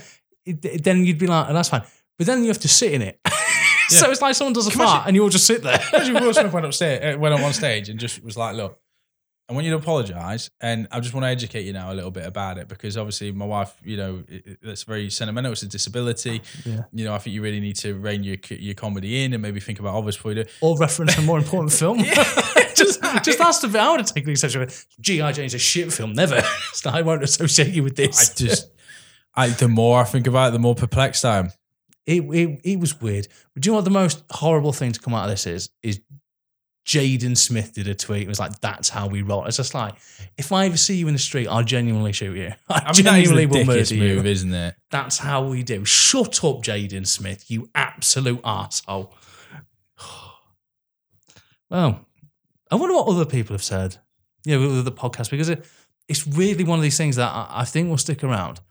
But I hope that we don't talk about because I think next and next year they'll be presenting an award together. It'll be a joke or. Uh, yeah, I think that's it. I think that's the only way the Academy can respond. And they make a joke about it and they make a very specific joke about it, like they'll come out and Chris Rock will bring out I just think gloves. it's too, it's too exposed to let it go. yeah. You know, if so, let's say I had a guest ticket and I went on stage and slapped him. Yeah. You know, You I get taken out back and have the shit kicked out. yeah. of you. and I'd be in a prison cell, you know, and, and I'd be disgraced that everyone would drag my name through the mud. No one would be sticking up for me. Oh, he's probably stressed. You know, this and that. no, like, like I love the fact that I, they would interview me, mate, and I go, he's been planning it for wanker, years. mate. Honestly, honestly. Total tosser. He hates Chris Rock. the, on, the, the uh, yeah. So on closing note on it, I, I I don't think they can let it go. I just don't think that you can. I don't think you can just walk on stage and slap someone, then swear twice, yeah. and you you know, and and do and and and the and the academy go, yeah, all right, we'll let we'll let just that bit of violence go. Yeah. The rest of it is fine. You know, we, we're not we're not tolerating anything else, but that will that that gets a little pass because it's Will Smith. I genuinely think, I don't think they'll take the award away because, li- Maybe they won't give it take it away because they're judged by the performance. but I think they might not get an invite next year. yeah, I something think there's, like there's a repercussion. There's a ban. There, there, there, there'll be a ban or something, but I don't think they've got it in them to like purely because of the open. You know, he slapped someone. What about you know Robert Downey Jr.'s got a history of like violence. You know, DUIs and that sort of thing. Do you take that away? Risk to life. It opens up so many questions if they actually do that. And I'm not saying they shouldn't. I'm just saying I don't think they will. Yeah, but Robert Downey Jr. served the time, paid the price, done Yeah, the punishment. It was just it was just an example. Say someone did himself. Uh, yeah, I think this is this is an act on their ground, their turf, under their watch. Yeah, still, You know, still, it's one of those things I don't think it will. However, could be wrong. It's also something I Hmm. think this is really important about. I actually really don't care that much about it. If it's a stunt, it's not worked because I don't still don't care about the Oscars. It's not a I, stunt. It's there next to Morbius, mate. I still don't give a shit. I, yeah. I, I was very when I so I was away and I woke up Monday morning. I didn't expect to see Will Smith slaps the slaps Chris Rock. I was like, that's that's that's weird. What film was that? No. so Well, this is the other thing. In, in 20 years, the Americans will make a film about it. Yeah. They'll win an Oscar. that's when he'll be invited back. yeah. But also with like the war going on at the moment and the conflict, and it's like, you know, all the celebrities like just etching to get together to sing a, a song. yeah, what's just up there fucking slapping? Oh. Uh, to be honest, I'd rather a slap than listening to fucking Gal Gadot's Dick to Heal the World. Shut the fuck up. Yeah, imagine all the people. Oh.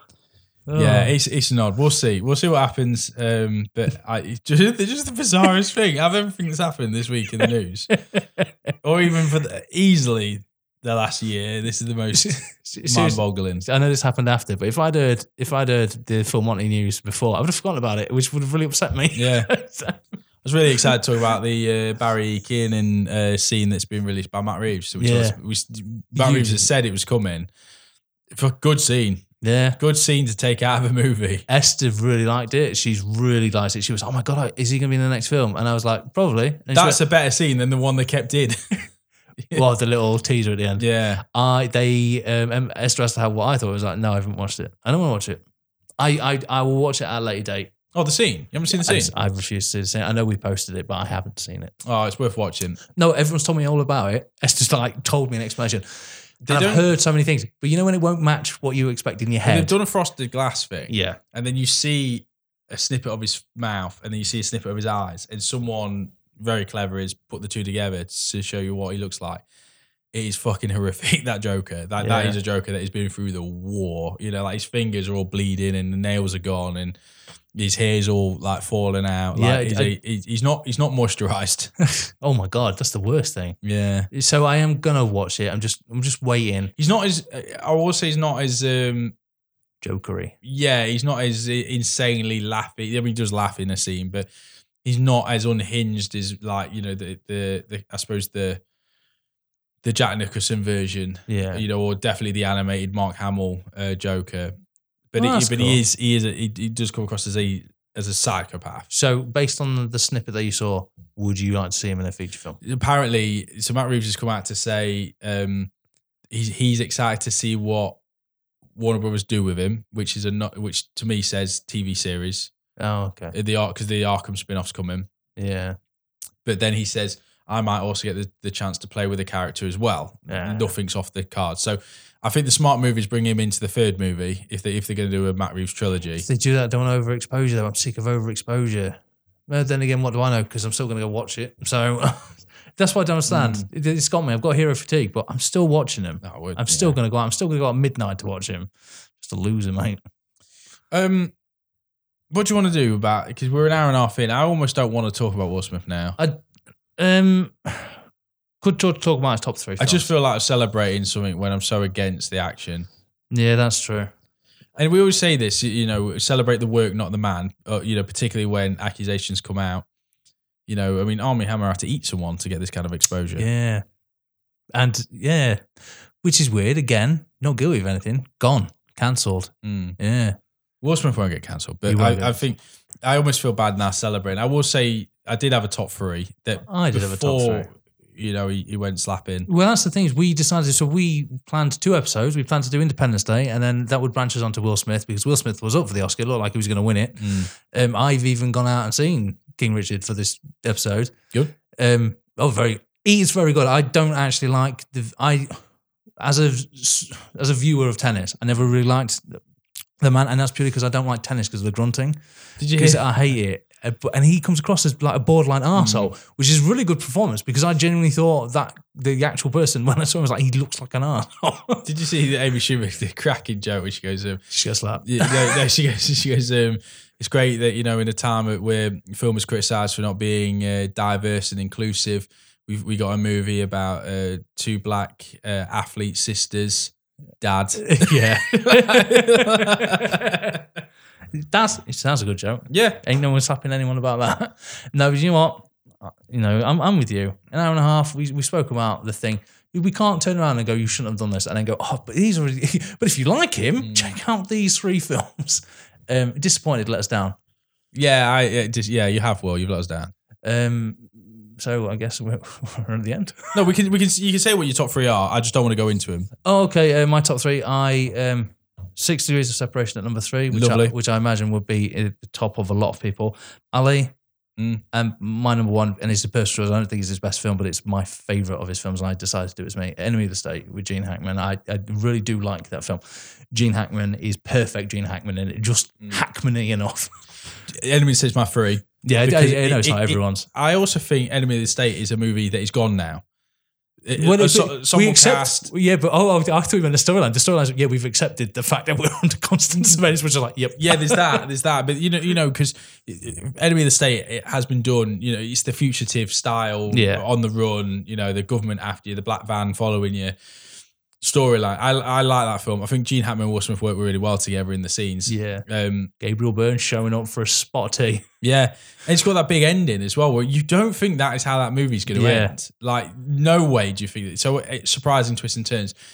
And the thing I admire most about it is you don't get, you won't get a movie like that now. I, No. I think the days have gone of that kind of. Um, and Will Smith was at the right level of celebrity to do that film at that time. He was, and he's able to have fun with it, but he's also got a serious role. That I think it's one of his roles is the most unique, where he can have he can play different aspects of it. And like I say, it's a supporting cast. You've got fucking Jack Black randomly in it, Yeah. and uh, Jon Voight being a cock, well, it's Jon Voight, isn't it? being a cock. Yeah. So no, I'd really big fan of that. I, I remember when I saw that in cinema, I was like, "This is a film." Also, when they use the satellites for overhead, it's the same one that they use in 24 in the first episode. There you go, nerded out for you. there you go. Uh, in at number two from his alley. Yeah, it's it's a good film, and do you know what? Ali's one of the ones that I still I liked the film, and I thought Will Smith did a good job. The character of Muhammad Ali, though, I still don't think it's the definitive film. No, I, I, I'd 100% agree with that, James. I think it's a good take on that character. I it's d- right. it- it- we were talking earlier about Jesse Plemons evolving into characters. I watched Will Smith pretend to be Ali. I did. I Yes. didn't. I wasn't Yeah. like, oh, there's Ali on the screen, you know, which is hard because Ali is such a character himself, Exactly. and he's uh, you know world great. Maybe Um, it's too big, you know, to actually be. I it, well, it, it's it's doing it, you you want to do what they're doing with the Elvis movie and take someone who's relatively new up and coming in unknown and doesn't have the gravity. And Will Smith by this point So it's a really good know, actually. Yeah, I think if you brought someone he knew, now it's dangerous because obviously there was that Superman movie with uh, Brandon Routh. yeah, Superman Returns. I still maintain it's a great film. where he's I'm cast on his looks for looking like Christopher Reeves. I think Ali will be something similar to that, where there'll be uh, you know a, maybe even a boxer, you know, Yeah, and- might and make who, more sense. who kind of takes it in. But I mean, everything about Ali was so unique. Why I'd love the story about Ali to be, and I, I know it's I know it's number two, and I'm not, but he shouldn't be the focus point. He should be like this amazing like character that you've seen about. He's still he's the periphery character, but he's the people around him. Yeah, That would be cool. That would be different, purely because I genuinely don't think they could do justice to Ali. Because Muhammad Ali is arguably, I said arguably, internet, calm down, the greatest sportsman of all time. So everyone's got an opinion on him. You know, he, the things he did, you know, like it, there's story there, even outside boxing, you know, even like the political stance he took with his uh, religious change. So there is a load of stories there. But whilst I thought Will Smith was okay, and it was no, he wasn't okay. He was good in Ali. just like you did when you moved me.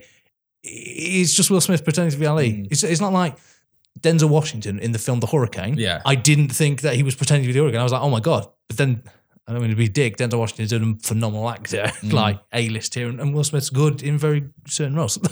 Yeah, uh, my number one has to be Men in Black. yeah, It, it has to be. It's it, it, for me. It's a brilliant sci-fi alien movie. It has no right to be as entertaining. It stands up to the test of time. Will Smith, it like Will Smith is being Will Smith in Independence Day, and it needs that because it is a a it's a big blockbuster B movie sci-fi y- you know, adventure, mass appeal yeah. type thing. Whereas in, Men in Black is like, yes, do the do the Will Smith thing that you're so known for, um, but also make it your own. And I, there's just something really cool I like about that character, kind of joining the academy, learning from the veteran, the, the pairing of him and Tommy Lee Jones again, like Gene Hackman. It, it's great relationship between the two. He does do well when he's got a gruff old man to go up against, doesn't he? Mm. Maybe that's what was missing in Independence Day. He doesn't. There isn't an older man. And oddly, you know, Will Smith, you know, going the third Men in Black movie was the one he got the most pay for ever, hundred million, and was the most successful of the three that he did. I really liked it. Is the the time traveling one with Josh Brolin, isn't it? Where he plays a younger K. The only Yeah. downside is you could tell Tommy Lee Jones was, was probably getting too old for these roles now, and that's why he because he looks old, he moves old. He thought that was a terrible thing So. Tommy Lee Jones is a phenomenal actor, just but you could tell like he's only in at the beginning and at the end, he just kind of disappears, which is very sad. Mm. Yeah, But uh, you know, I think that's uh, and then Will Smith also at that time at that peak had and still has the um, record for the most films to break 100 million at the box office consecutively. See, eight of his films off the bat um, made the 100 million. There are, I mean, uh, you know, if, it's hard to choose between the Bad Boys movies, which even uh, you know, I think Bad Boys One has got a lot of things to hold up to. Bad Boys Two as a popcorn, you know. Um, Martin Lawrence duo It's is a- entertaining. It's juggernaut action franchise. Yeah, and it kills me because Michael Bay. Pursuit of Happiness, enjoyed Ali, Independence Day, Aladdin. I mean, Aladdin, no one saw Aladdin being. He is the person to take I was going to say he was the, the perfect cast for that. Yeah. Um, Hancock I enjoyed. Hitch. I enjoyed Kevin Hancock. James. No, Kevin James was in No, Switch. No, Was, Sitch. Was Hitch. Yeah, because he's the one that Hitch tries to help. He does. Hitch does Yeah. try to help him. Um, I, the problem with that is Will Smith, had, I believe at the time there, he'd had a few failures and he went back to type. So Hitch to me is like he'd given up. He was like, oh, I need to do a hit film to, the to Gerard be Butler relevant thing, again. it? The Gerard Butler thing of like, you can always go back to the rom com because Yes. people will flock to the cinema to see And it. that's what he did. because, you know, Shark Tale entertaining. Um, oh, fuck off. I ain't Shark Tale. I didn't mind it. I didn't mind it. Get out. The um, I, Robot I enjoyed as well. I do like I, Robot, except for I did. It really pissing me off. We we're supposed to be on his side, and he's like at the beginning of the film, he spends so much money on like Converse shoes. And I just think it's the fucking future. They got robots. I literally walked out of that cinema though and went and bought a pair of Converse. It worked then, didn't it? Yeah, I did. But that scene, I was I literally went straight to uh, what was the shop near the bus station in Lincoln. I didn't know which one you mean. Yeah, I literally went I straight don't think out. it's there anymore. No, I bought, and that was when you could buy a pair of Converse for like twenty quid. Not you know. Oh yeah, Can I just say that down that street, the best chippy in Lincoln, sign of the One hundred fish. percent. Sound of the fish. I thought yeah. it closed down. No, no, no. But, but, it- but it's just got boardings around it. I was in town the other day outside of work. If you're ever in Lincoln, Sound of the fish. Sign of the fish. Beats Burton Road Chippy every year. I don't Yeah, care it what does. you I say. don't Lincoln care are. what you mean. That he's got a tangy curry sauce, mate. It's delightful. It haunts me in my dreams. Oh, um, yeah. I, I mean, his, his career's not without. it's not without its uh, Shit. shit. Yeah, Wild Wild West, After Earth, Suicide Squad, Gemini Man, which tanked. And talk about a slap to the face, collateral beauty. Fucking hell! Don't Love- get me started. I love that he said that he took on the role of. Um, this is two things. He said he took on the role of um, Deadshot in the Suicide Squad because he wanted his kids to see him play a villain. Mm. All he had to do was wait till 2022.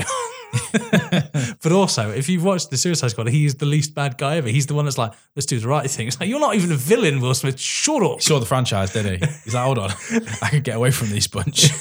Um, yeah, I, I think you know his bad has been bad. After Earth, he described as the most painful part of his career. Is that spending so much time with his own son? Yeah. it's, it's like, for fuck's sake. Gemini Man as well was uh, that movie that because it's Ang Lee, the technology. It was alright. it's- I, I think they thought it was going to be much better. Yeah. Um, I didn't mind it. It, You know, was what it is. Uh, Fucking what's his name? Clive Owen ruins that movie more than anyone. yeah, Clive Owen fell, didn't he? You're talking about people that have fallen. Clive Owen, he used to have it, just doesn't anymore. No, no. Um, and then obviously we didn't get a chance to talk about his rap career, which I know you're a big fan of the song "Live It Up," which closed the 2008 uh, Russia, uh, Russia World Cup. Yeah, it's great. No, it's honest, mate, I, no, it's getting jiggy with it. No, the two of us. the Despite two the of fact, us. d- despite the fact it's about his arsehole kid, I Well, still no, like it's that not. song. It's not about. It's not about Oh, it? Jaden. Oh, it's about the kid he had with his first marriage when that marriage broke down, and it was his song to say, "Even though we're not together anymore, I'm still your dad." Do you know what? That's, Very sweet song. that's really nice. Very, I really like that. Then, then yes, it's gone straight back because there's nothing to do with Jaden, who, and I'm saying this now, and it's a Will Smith episode, He's the biggest threat to Yeah. the human race. so the song you wrote about uh, Jaden was called "Just the Get the Fuck Out." just, just the get to fuck. just now. I've, I've written you this song, Jane. I was going, oos, oos, oos. I've packed your bags. Fuck off.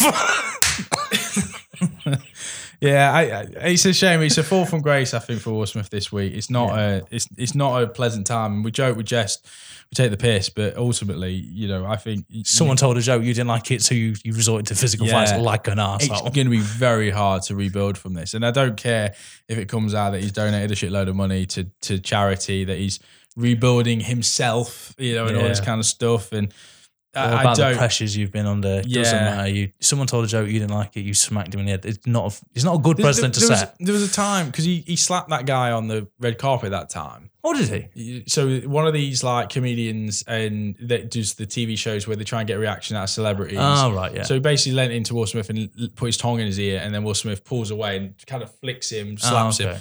Hundred percent behind him. The Yeah, world was fine. behind Will Smith. Get your tongue out his ear. Especially, Like, it's just a terrible thing. in a post-COVID world, he would have also got extra points if he put him to the ground and punched him again. yeah, So but I, I think in this case it does leave a bad uh, taste in the mouth. I'm not sure. I don't know if he's going to be able to get jiggy with it anymore, James. no, he still might. He's Wild Wild T- West Two is on its way. is it's it's no longer his millennium. It's now ours. Well, let's see. By the time we record our next episode, maybe judgment has been served or not. Um, but yeah, it's a it's a dark time I think for Will Smith. So I guess what we're trying to say is whoever actor or actress or director we pick next, uh, say goodbye to your career because that's usually how this directory goes. We used to like Kevin Kevin Spacey. He's gone. You, I I did an episode about how much I liked Armie Hammer and had to re had to rewrite my lines as we were recording because it came out he was a cannibal. And now Will Smith, you done fucked. so Amy Adams, I'm sorry. watch your back. In, in that, in that, in fact, that next week, Adam Sandler. Yes. now, uh, this is uh, um, this has been our show for this week. We're not sure what we're doing next week because, uh, yeah, it's bad omen if we announce it too soon. Um, but yeah, let us know what you think about the Will Smith fiasco. Um, if you like this episode, don't forget to like, subscribe. We get a new episode each and every week. And if you leave us a review, an angel gets its wings. I don't know, so just something. So, something good. Yeah. Something good needs to happen. Something good happens. Uh, all right. If I don't see you later, good afternoon, good evening, good night. Goodbye.